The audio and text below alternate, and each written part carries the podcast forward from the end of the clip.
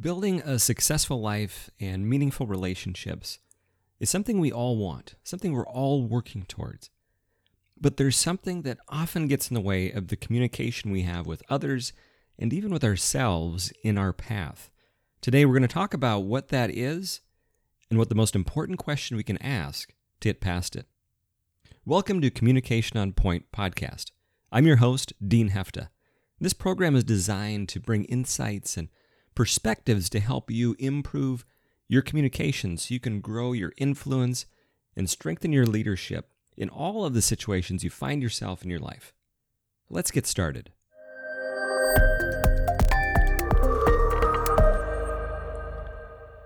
When we think about how we navigate our lives on a daily, weekly, yearly basis, there's many things that come up that maybe unintentionally get in the way of achieving the results that we really want. And a big part of that is how we communicate with ourselves and the world around us. You think about it, each of us, in our own way, has the desire to be respected, heard, valued, connected, to be seen as influential and significant, to be connected and loved by others. But while we want that, a lot of times the approaches that we take unintentionally get in the way of that the thinking in how we go about doing things, the stories that we tell ourselves, end up keeping us from achieving those things that we really want to accomplish. So each of us can find ourselves confronted with a challenge, this thing that keeps us from getting that which we really want. So you think about a situation that you find yourself in. Maybe it's with a loved one, maybe it's with somebody at work or in your community. We're faced with a challenge. We experience in the moment the negative emotion of a situation that we are tired of, that we don't want any more of. You know, maybe we are tired of feeling lonely, tired of being broke, tired of being out of shape. And the negative emotion of that situation can overwhelm us. And it can feed how we communicate with ourselves, how we perceive the world, how we communicate with the people around us. And it comes out creating this focus on the negative thing that we are tired of. And what's interesting about our minds and really the world, the thing that we focus on grows. And so it's really um, natural for us to experience a pain, an annoyance, a thing that we don't want any more of, and it becomes our focus. Here's the challenge that thing that we are focused on, we perceive it as the thing that's in the way of our objective, the goal, the thing that we're trying to achieve. But often, so much of our mental and emotional energy is focused on the thing that we don't want that we lose track of the thing that we do want. Or it could be we never even clarified what it is that we do want. And so we can feel overwhelmed and drained and exhausted because of this focus on the thing that we are tired of. Be it lonely or broke or out of shape, whatever that is, it's become our focus, and whatever we focus on grows. So, what do we do about that? Well, first, recognizing that that's a very natural response for us to focus on the thing that's in front of us. So, we can think in terms of how do we process information? Well, we process information, even negative information, in the positive. Well, what that means is for you to hear something, for you to understand something, to process something, you have to think about it. So even if I say to you, whatever you do, do not think about a purple elephant. In that moment, you can't help it. For you to even process what I'm talking about, you had to think about the thing that I asked you not to think about.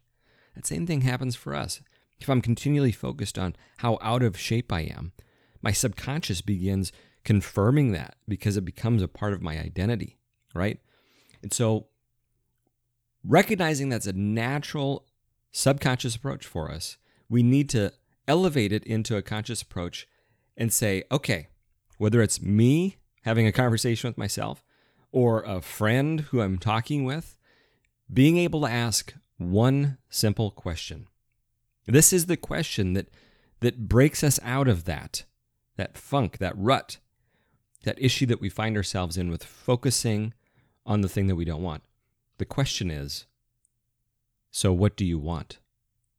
Now you're thinking that that is the simplest question you could uh, probably ask, and it seems overly obvious. What's interesting, it is one of the most powerful questions that we can ask ourselves and what we can ask others when they're talking about the things they don't want. So maybe you have a friend who's a, a manager of a sales team, and she's ranting about how frustrated she is with the performance of that sales team. And she's tired of them turning in the reports late. She's tired of them not cold calling. She's tired of them not making their calls, not getting appointments at all. The focus has become on all of the things that they are not doing, all of the things she is tired of. And it's easy for us as a friend to get down in the mud with our friend and say, Yeah, boy, and what about this? And I bet you are mad about that. And these people are terrible and they're awful. But the most important question you can ask in that moment to change the thinking pattern to adjust the waves going through our mind is simply saying, I'm sorry to hear that. What is it that you really want? And immediately there's a halt to the thinking and a shifting of gears. The brain has to begin thinking about what is it that I do want? Right. So if I've got a team um, working with a, a group of people and I'm, I'm I've got this list of annoyances, things that I'm tired about. I'm tired of them being late. I'm tired of them being disorganized my focus now becomes on catching them doing all of those wrong things. And it's confirmation of all of the things that I've already begun to believe until I get to the point where the only resolution is they all got to go. They can't stay. But effective communication with myself or a friend who's able to ask the right question at the right time. That question simply being, What is it that you do want? begins to shift our focus to creating more of the things that we want. It clarifies the outcome. So you can think about it as just taking in a matter of seconds and getting clear on what is it that I do want. If I say that I'm tired of being broke, well, that's something I want to get away from, but that doesn't mean that I'm clear on where it is that I want to go to. If I simply say, I'm tired of living in this neighborhood. That's not enough to be able to take action upon. I have to now begin to shift into what kind of neighborhood do I want to live in? What is it that I'm looking for in attributes in the environment? What is it that I really want? So, acknowledging that maybe the start of change is I'm tired of how things are, but it's not enough to focus on what I'm tired of. I have to shift towards what is it that I do want? That will change the conversations I have with myself. It will change how I see opportunities in my environment. It will change the kind of conversations I have with people around me because now I've shifted to what is it I'm trying to create? What is it I'm looking for? And other people begin now looking for those things that fit into this thing that I'm trying to create. It's as simple as that. But we have to have the awareness of where's our mind at and the discipline to shift into what is it I want to create. The second piece of that is not just what is it that I want, but what's meaningful about it? What's the impact of that thing that I'm wanting? What difference is it going to make? So I'm beginning to elevate now the level of importance because there might be something I say that I want, but then I step back and realize it's an empty goal. It, it really isn't going to change who I am or my quality of life or anything like that. So taking the time to say, what's the impact if I get that? And finally, who all is going to be affected if we achieve that, if we can get that? Is it going to affect my family? You know, the future legacy of my children's children? What's the people that are going to be impacted? Who are they? How will they be impacted? So I begin to amplify how big is this thing that I say that I want? And when I get to that clarity of what it is that I'm working toward, it begins guiding my decision making almost automatically, subconsciously. I find myself having more peace, having more energy to take action. You know, you think about those afternoons where you're thinking, oh, maybe I should just call it a day. When you have clarity about where you're headed, what you're trying to achieve, what the impact is, and who it's going to impact, you find that extra hour of effort is right there under the surface that you can tap into to move closer to what you really want. It increases your focus, clarifies there are key steps that you can take. You can see what's next to move me one step closer to where I want to be.